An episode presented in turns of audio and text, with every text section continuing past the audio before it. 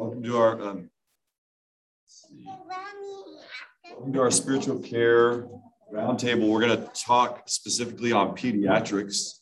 So thank you for all of you that are here and joining us virtually. Um, and um, I apologize for my um, EF instead of a regular file. I sent it to myself in the wrong form, but we're just going to roll with it.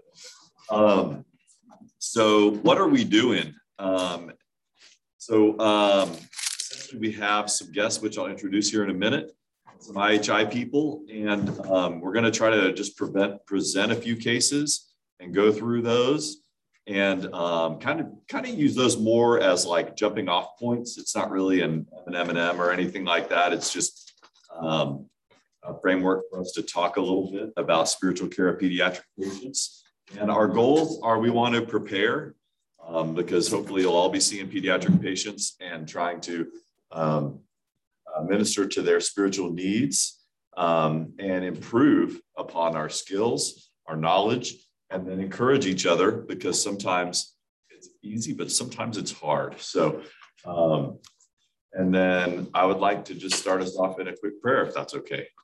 So, uh, Father God, thank you so much that you love us enough to leave our world not in the brokenness that it's in right now, but to send Jesus, your spirit, that we could partner with you in the work of redeeming this world. And thank you for giving us the chance to work with patients and love on them and be your hands and feet to them. Come alongside them, Lord, and bear witness to your goodness. God, and you are so good. You are so faithful. We praise you and we thank you for all that. And we ask you to send your spirit to give us wisdom, knowledge, compassion as we talk today. In Jesus' name, amen. Okay, so um, yes, we have some special guests. I'll do them last. So we have Dr. Morgan. Dr. Morgan is very special because she was on call last night. Thank you for coming, Dr. Morgan. He's also our pediatrics activity director and faculty member for people that don't know. We have Dr. Lee, um, who's a second year resident and um, volunteered to be here, even though he's on FMIS. And I can attest to him being a full grown man on the basketball court. um, he dominates me. And we have Dr. Saucer, the third year resident. And um, thank you for being with us, Dr. Saucer. And also, um, Dr. Saucer's had a baby in October. Um, so she's very experienced with pediatrics, um, her second child. And um, we have um, special guest, Dr. Uh, Kim Terry. Thank you so much, Dr. Terry, for being here. She's a pediatrician at Broken Arrow and a community preceptor.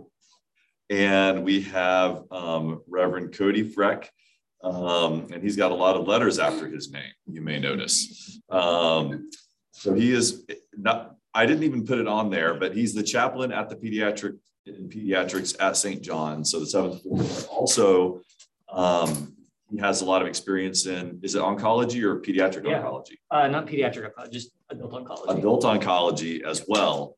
So he brings a wealth of experience and a, and a different perspective as a non-physician. So really excited to have you guys. Thank you so much for taking time out of your day in the middle of the pandemic.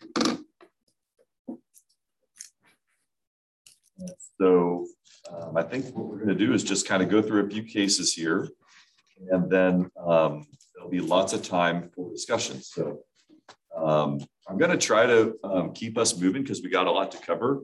So I'm going to try to mainly focus on you guys talking a little bit, but um, if we reach a lull or, or um, you guys have something you really want to add, just raise your hand. Uh, okay, so our first case is a 13-year-old female presented to the ED after a substance ingestion. On further history, the patient took 25 tablets of her own citalopram, an antidepressant, in an attempt to harm herself. She remained symptom-free, but due to the suicidal attempt, was kept inpatient until placement for a psychiatric bed found. Next morning, psychological, social, and spiritual history was obtained. The male figure in the room introduced himself as her father, said that he has nine biological children with nine different women. I don't know how that came out, but Okay. she came to stay with him just recently because her mother had been allowing other men to abuse her.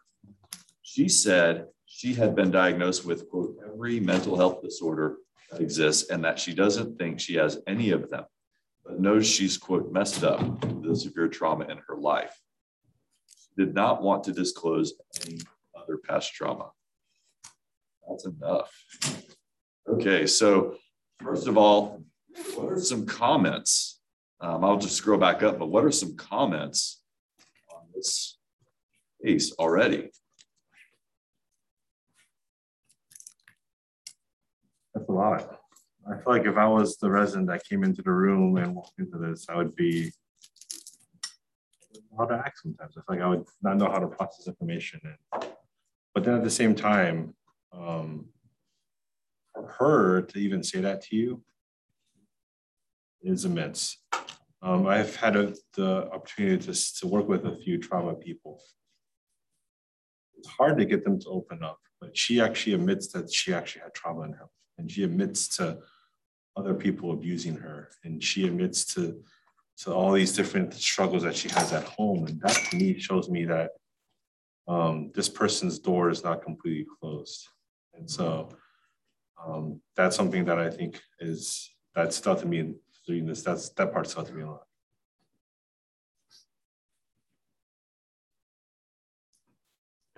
Absolutely agree with all that. Um, other comments?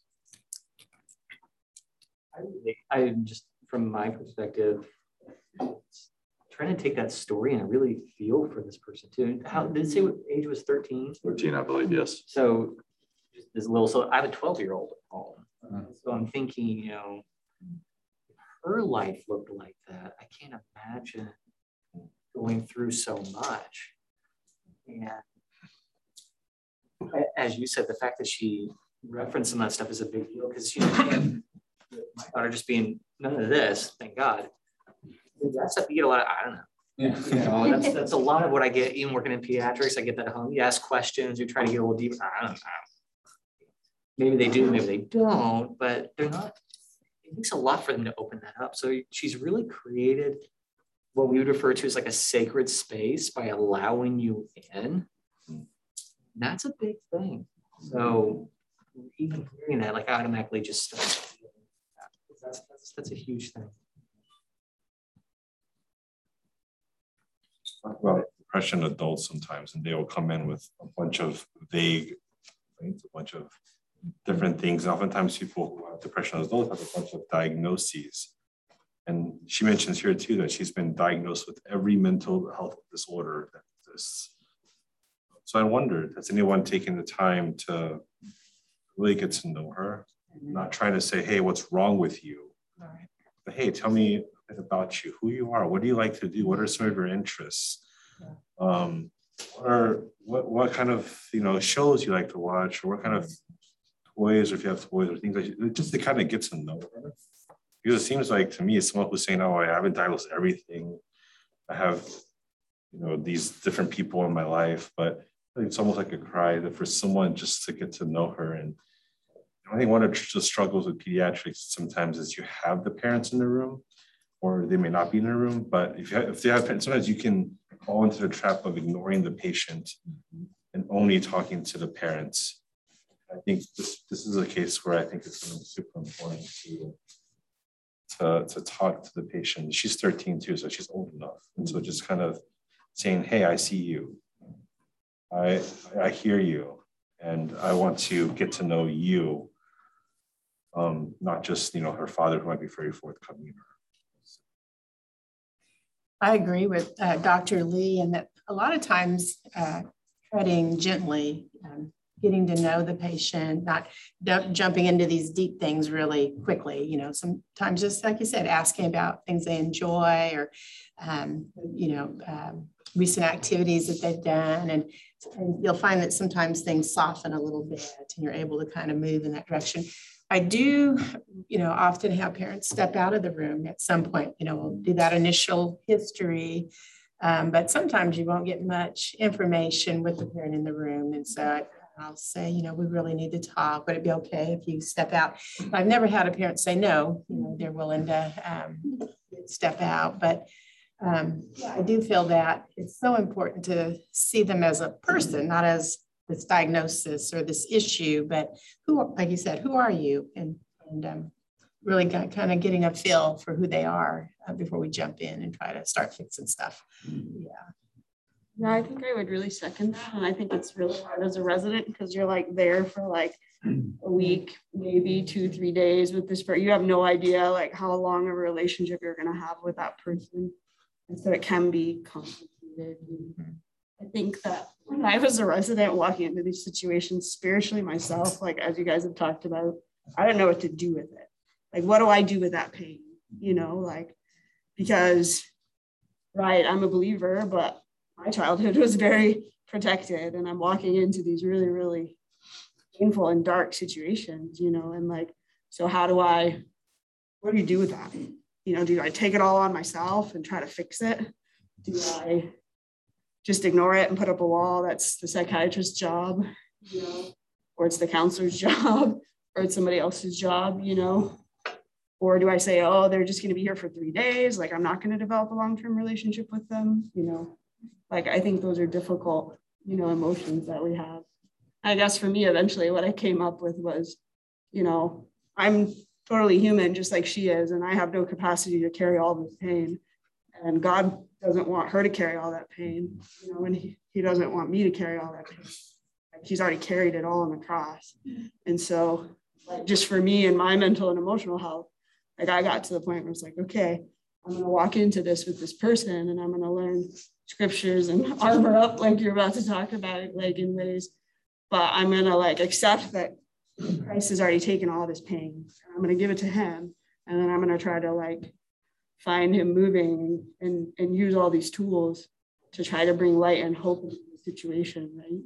Because if not it can make us numb or you know be overwhelmed or, or whatever you know? That's just one thing i've seen from be a resident and then continue to be attending with really difficult patient population sometimes, you know. Um, that was encouraging to me, you know. And then as you guys talked about, you know what I mean, how long are we going to develop a relationship with the person? And maybe being purposeful about it.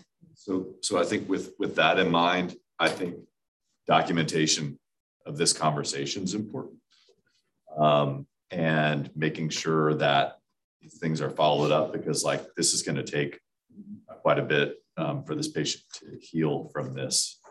Um, and, the other thing too, um, yeah, is is uh, this idea of awareness, like of how you're where you're at, you know, with this because this is some pretty heavy stuff. Um, and then also, I just from a spiritual perspective, I, I felt led to just share that um, this this girl thinks that she's messed up you know, and she said that. And, um, you know, I feel like, you know, the Bible talks about you know, that Satan has strongholds, you know, in people's lives, and that this is, my opinion, like looking at this young lady's life, like he's got some strongholds in her life, you know, and um, and yeah, I think Dr. Morgan made a really great comment of of how is God moving, and what can we do to partner with Him, um, know, um, and maybe it's just looking at what is the next step, um, not like how are we going to get this lady completely better, just like what's the next step right now to help her.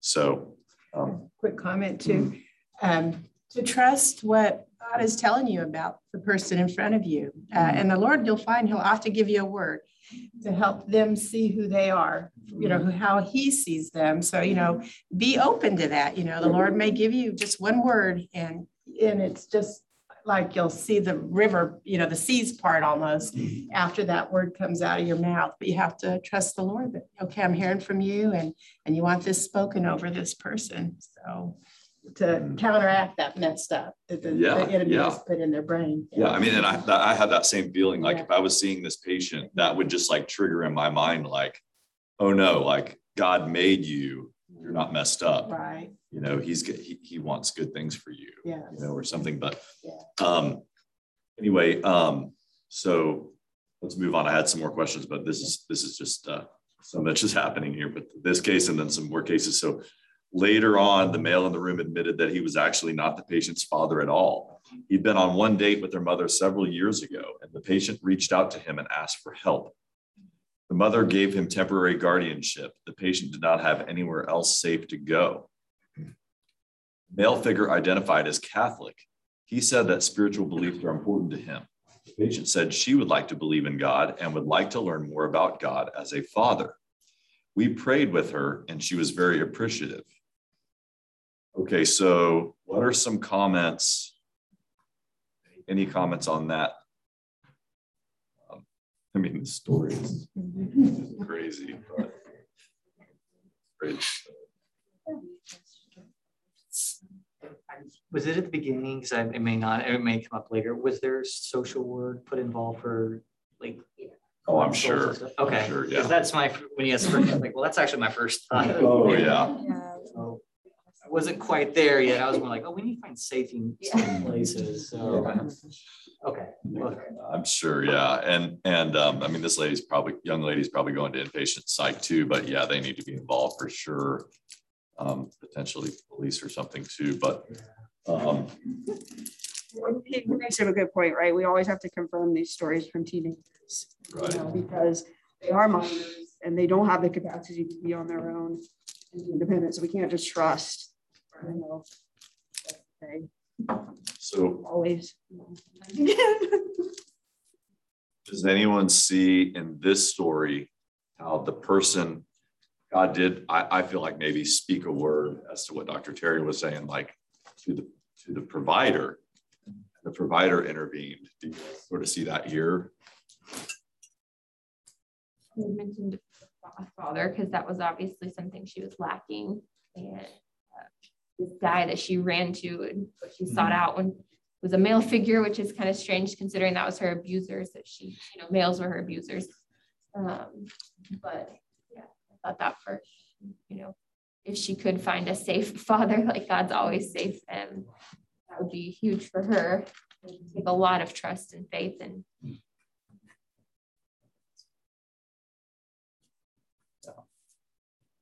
Yeah, as you said, that's like a wide open door, you know? And we, we don't always get those. So like, yeah. Yeah, this is a great story. Um, what other things could we do immediately? Now, there's a lot of things we can do immediately for this lady, but especially in her spiritual care. Any other thing that you would maybe think of that you would do or you could do?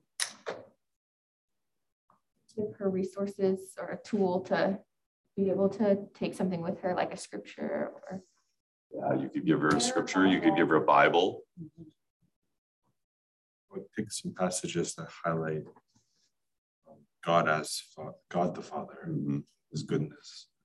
Um, I think, at least for me, I sometimes fall into the trap of viewing God the Father through the lens of my father. And so your father figure in your life almost becomes the way you define God the Father.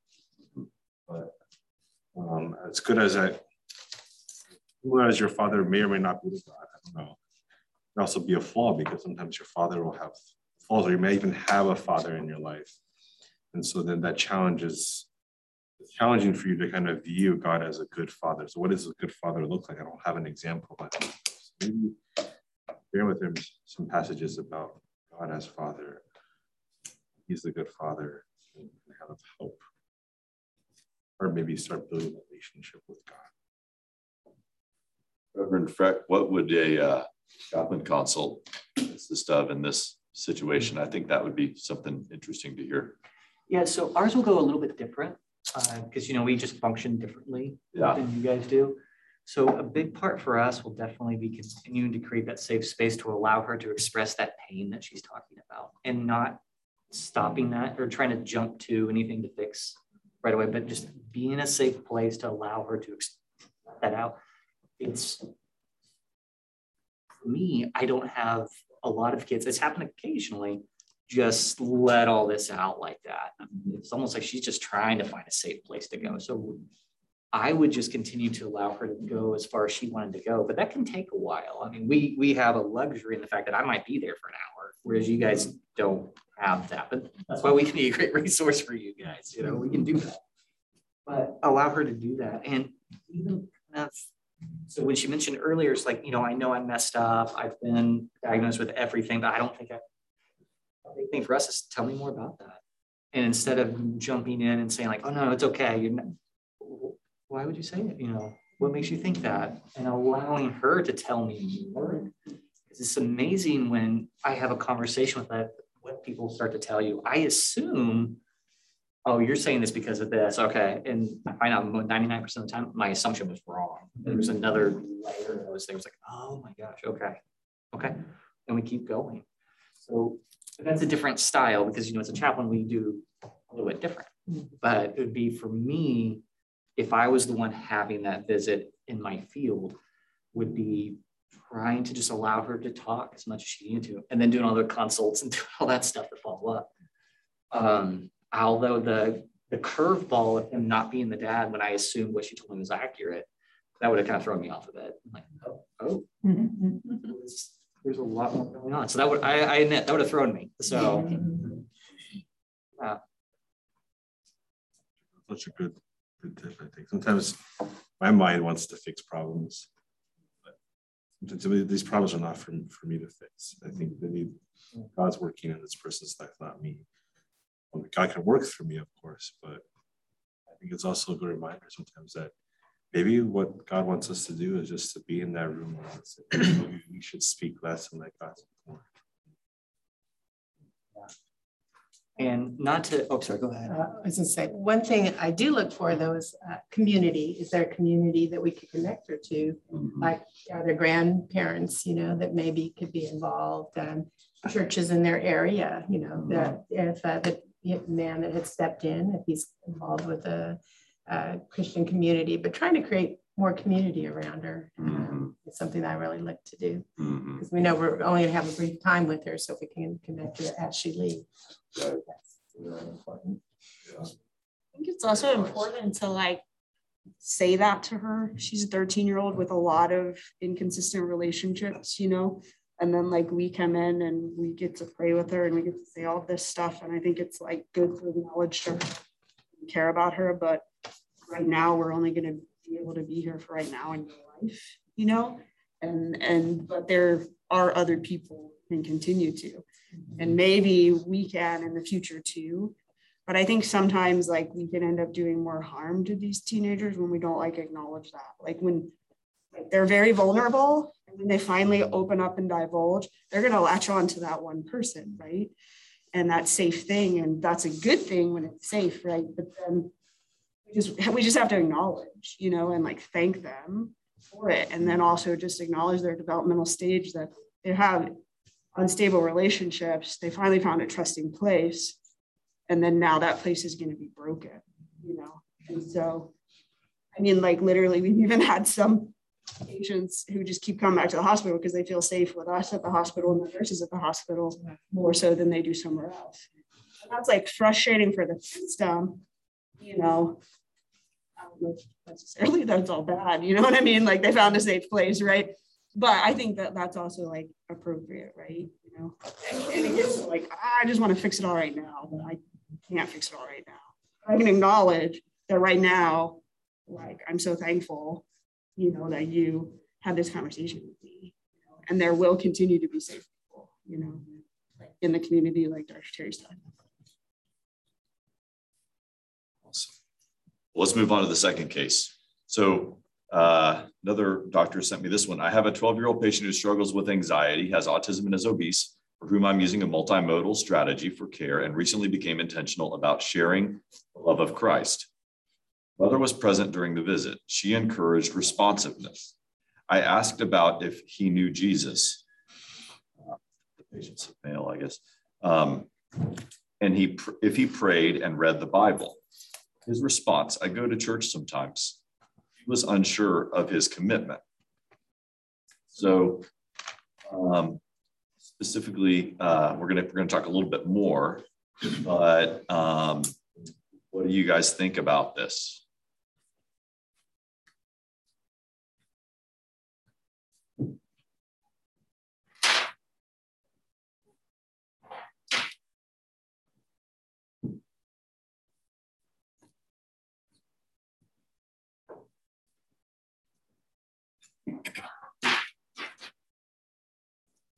Back, we can comment a little bit more on it in a minute because we got a lot, a lot going on with this uh, young man. So when asked about prayer, mom left the decision up to him and he was agreeable to prayer. I also asked him if he'd like prayer for specific things. I prescribed some verses for him to read, and mom was very on board with this. So, thought I wanted to talk about was the idea of consent. Okay. Um, so, um, two points I had was the degrees of consent for different spiritual interventions. So, for example, taking a spiritual history is something that we should be doing for all patients. Um, but then when we get more towards like praying or sharing Bible verses, or, you know, probably the most intensive spiritual intervention is like sharing the gospel or something, right? Um, then it's kind of like you need a different amount of consent. Remember, everything we do, we want to do with respect, sensitivity, and permission. Respect, sensitivity, and permission. So, and then also consent may be different by age. Um, I was wondering uh, specifically, not to put you on the spot, Dr. Terry, but if anybody else wants to wants to mention though, um, differences in consent by age of patient, you know, um, or, by degree of spiritual intervention. what are your thoughts on that? I think that probably the way I approach it is anything so um, if, if, you know I were needing consent to do a procedure from, in order to discuss spiritual matters, I would I wouldn't jump in without asking. So,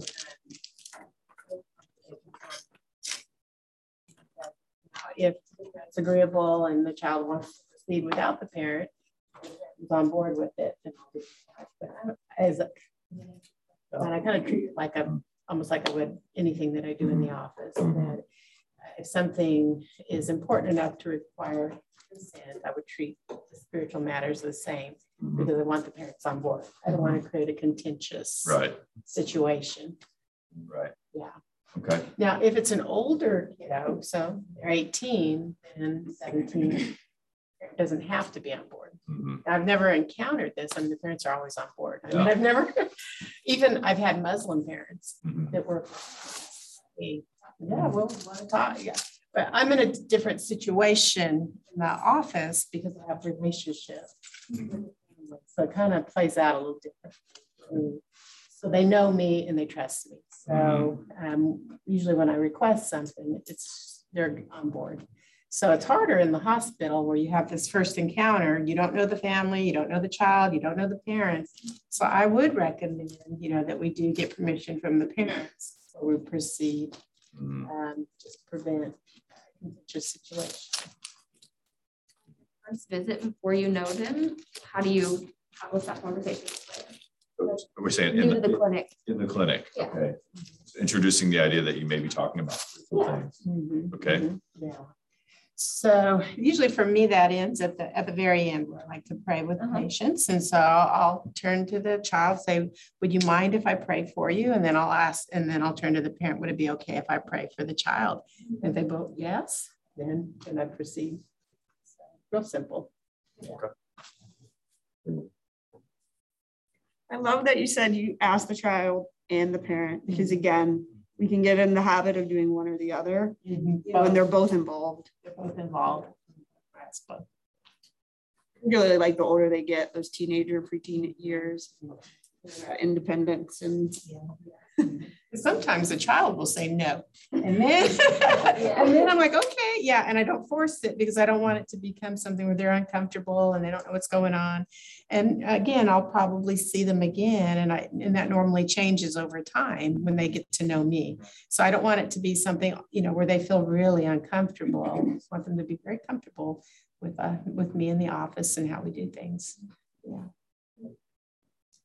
Oh, sorry, go Yeah, I just had a quick question actually. So when um, I was on FMIS a couple months ago, we had a kiddo in the hospital who was admitted for SI and mom was almost always at bedside. Patient was, I believe, like 16 years old, and she was super open to the idea of when I offered to pray with the patient, she was open to the idea. Um, mom, on the other hand, didn't uh, seem like she was appreciative. She was like, "Oh, it's it's fine. You can pray with her if she's okay with it, but I'm gonna walk away." So she like got up and like walked away. Like, so in such a situation, um, how how would you handle that, Dr. Jerry? So it's just a very um, interesting. Well, I would take it as permission. So mom said she's okay, and the and the girl was like, "Yes, I'm okay with this." I take that as permission as a yes. So mama kind of just uh, punted it to you. She, she, didn't really want to deal with it, but it, there's a no, a no's a no. But to me, that was a yes. She was letting the daughter make the decision. And then your comfort level too, though, you know, if you're really feeling like I, you know, I don't know that this is going to go well, but that's where the Holy Spirit leads us too. Because I have found sometimes it is pause you know, just take a pause and maybe there'll be another opportunity where you can circle back. Because I know we, especially for you guys in the hospital, you're feeling like this is the last time I'm ever going to see this kid. And you know, we, and like Dr. Lee said, we want to fix it all now, but it just may be one little word. And it may not even be a prayer. The Lord may give you words that you are speaking to her and they're prayer. You know, the things that you're saying over her, it's a prayer. And she can receive it that way too. Just you know, be sensitive to Holy Spirit. But yeah, yeah.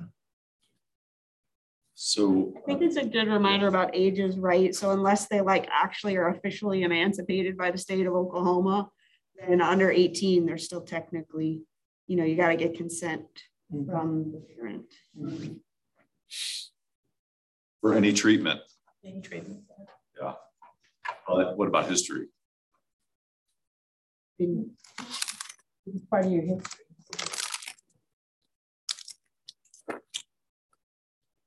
Because you're not, there's no action happening with the history. You're just gathering information.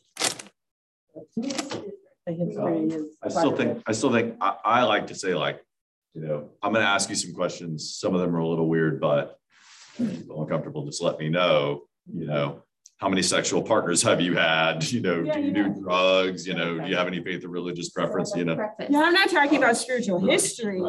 I'm talking about offering a prayer. You right. I, I, think, yeah, yeah, yeah, I think you're right though.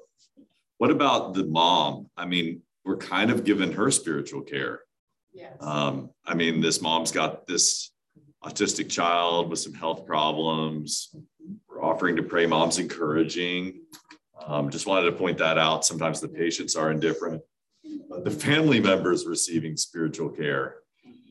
Uh, thank the Lord. That's cool. Um, can I tell you something that yeah. happened in the office? I yeah. had a, mm, a, family that I knew really well and kiddo severely autistic and they came in, mom and son came in and he was just having a horrible day, a horrible day all day. And she was just in tears and beside herself. And so most of the visit was me just holding mama and hugging and praying over her. And then we came back and addressed the issue. But the bigger issue was just she was having a hard time and she needed somebody. And so that was really that was a visit. So yeah. So yeah, spiritual care. Well, that's what it is. And, and psychological care. Yeah. I mean, in that case too, right? Yeah. Yeah. yeah. Sorry. Yeah. Um, yeah. So um, this doctor said, I haven't had a come to Jesus moment officially with him, but um, I have seen how his care has changed. Previously would hide from me, but now he is engaging in conversations much more and doing more of the things to help with his care. And remember, he's got obesity, he's got autism. Like this is tough sledding, man. Try to get this kid to lose weight, right? I mean, among other things, probably like behavioral changes are tough, but um, we're making some progress. So, um, but what are you guys' thoughts on the lack of a come to Jesus moment?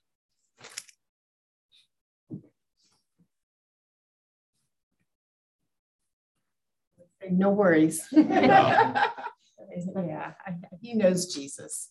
Um, and it may not be that he's articulating the words, but I think in his heart, you know, we can't judge because the words haven't come out, mm-hmm. but the gospel's been presented and his understanding may be limited.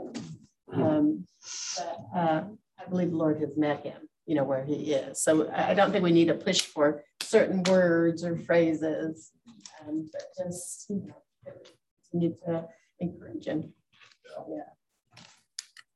discipling this Yes. family, Yes. right? Yes. Yeah. God's gonna do what he's gonna do. Yes.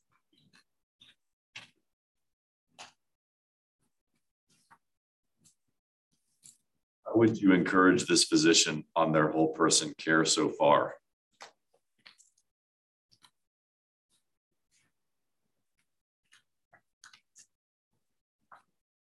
Yeah, it's pretty good, I think. Mhm. Pretty awesome. On board because mom's a good example, and if mom is strong, then that will be, you know, beneficial for the child. And if she has the tools and the knowledge and like the boldness to be talking about these things to her kid, then that's obviously going to do more than what we can do in the office. I think it's amazing how he's actually doing this in the first place. I would say the autistic community is one that we overlook.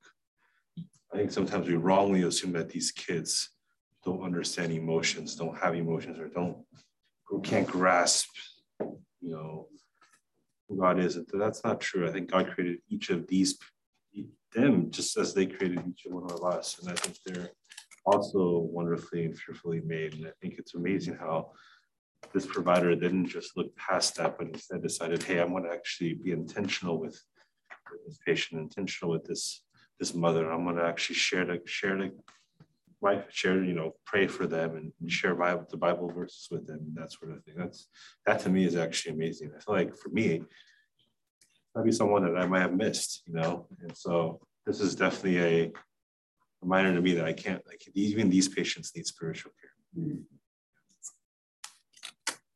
Patients sometimes bring a lot more joy and grow my faith a ton because right, they're easy to overlook and they people that we forget about just remind me my disabled patients, you know. Just three minutes left, so I'm going to try to just hit the high points of this case.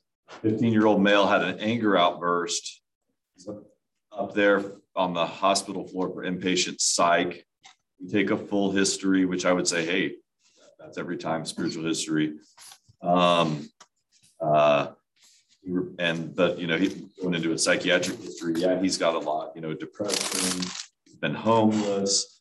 Um, he's got kind of a strange uh, talk about his relationship with females, and um, he said he didn't have any good role models or anyone he could confide in.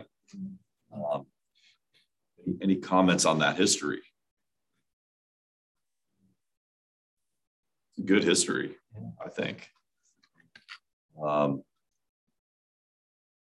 we haven't gotten to the spiritual part yet, but. The last statement's probably the most like, you know, revealing and actionable kind of, you know, type statement, you know, like I would think. Yeah, out of all of that, it's like, okay, you've identified that you don't even have a good model, you know, like. His father left him and his mother. About how I mean, I see, I see, I see this guy I feel like a guy that has no value. He does not give himself any value because he feels as though my father left me, my mom doesn't want me, I have no home, I'm worthless. And then he's then he also talks about how he's kind of using maybe females, relations with others to try to fill that void. But him being in the hospital is a sign that that's not filling that void. And he's, he's still struggling with that feeling of worthlessness. I think that feeling might be one of the big things driving his, his depression. I was to present the gospel to this patient, I would use that like three circles model. You know, you're talking about the brokenness of the world and people try to fix the brokenness of their heart with relationships, but then it doesn't satisfy. Um, anyway, yeah, man, that's right on. I think that's great. He also felt confident that the Bible was made up, although he admitted he had never read it himself. He thought the stories were more like fairy tales, and he had some evidence they were not true. He was encouraged to find a good role model, read the Bible for himself, and seek out what is true. He wanted to talk more.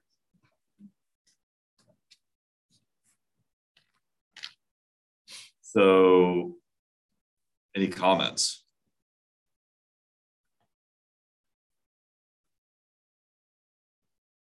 I think I would, I would get him a Bible and look for something like a, um, the uh, message Bible, Mhm. something really easy to read Mm-hmm. for him. Um, and um, encourage him.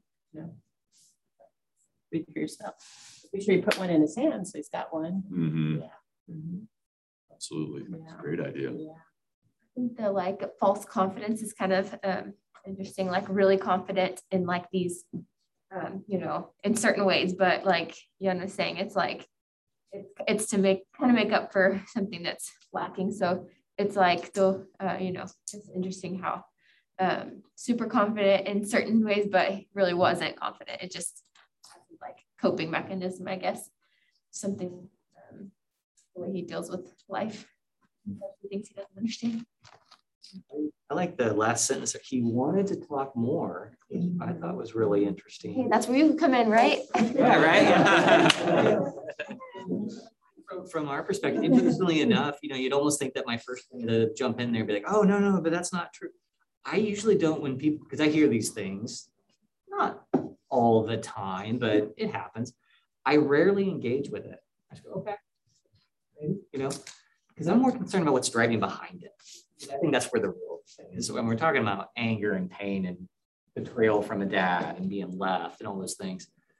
And this is a great, you know, thing to argue with somebody with and express some of that anger and do that. And it's like, well, that's not going to be helpful for him. So I kind of tend to sidestep it and try to figure out more what's going on behind it too. So I I just mentioned that because I didn't know if the assumption may have been that I might have jumped right on that. It's like, I, I usually don't. I kind of, what, what's driving the comment?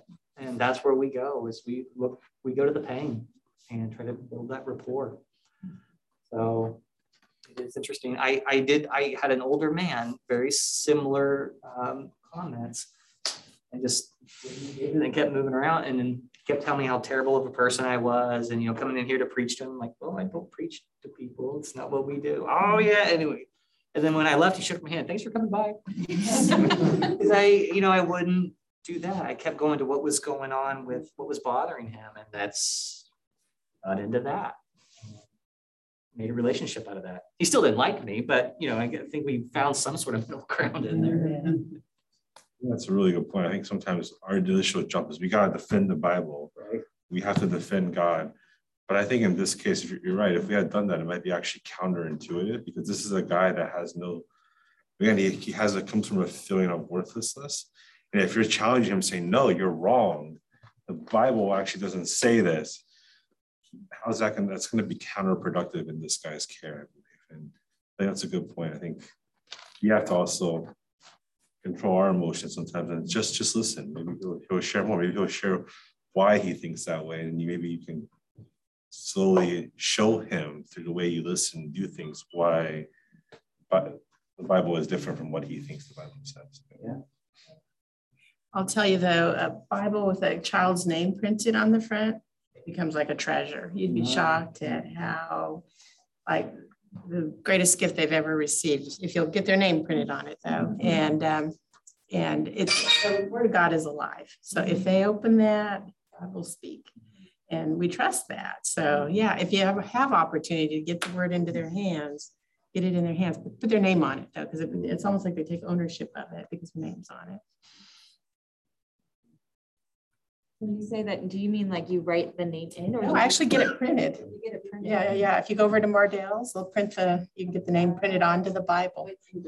Engraved, yeah. And it really makes it special. I mean, they Yeah, it's like just like, Bible. Ah, and They do it they almost always there. gasp while you, when you give it to them, their names on it. It's just like mm-hmm. the biggest treasure they've received. Yeah. Sherry, what was the shop name? Those could go. Mardel's, you can get done at My Mardel's. favorite store. Sure, most chain in town. You haven't been there, you need. Always been with This talk is sponsored by Mardel's. Everybody go get their Bible. Tell me about it.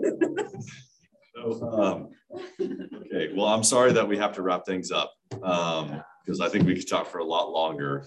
But, um, thank you so much to our guests for coming. We give them a hand. for- Hope you guys are encouraged and, hey, don't forget, these are highlights. But you may have lowlights, but that's okay. Jesus has overcome the world. Keep work, yeah. Yes, please. So um, I've had uh, the great pleasure of working with a lot of y'all. And um, Yes, and you carry, you guys carry Jesus. I mean, you carry him like bright.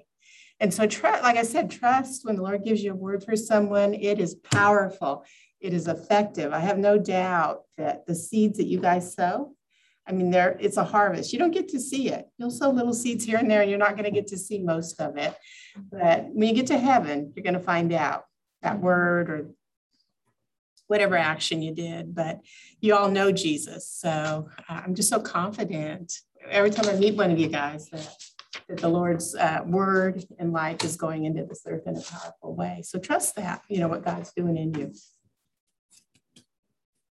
And don't be afraid to consult the chaplains and, and don't be afraid to put like a little note in there. I usually do like, you know, patient, you know, it's, you know, maybe their social situation or, you know, patient feels abandoned by God or something like that, you know, see my note or something. else Um, because I mean, I've had them tell me like, yeah, we read that. And that really helps us. So, um, so anyway, all right. Well, thank you guys both for so much helping with our that's here. Yeah, thank you. Let's take a couple minutes and then we'll have chaplain time. Austin.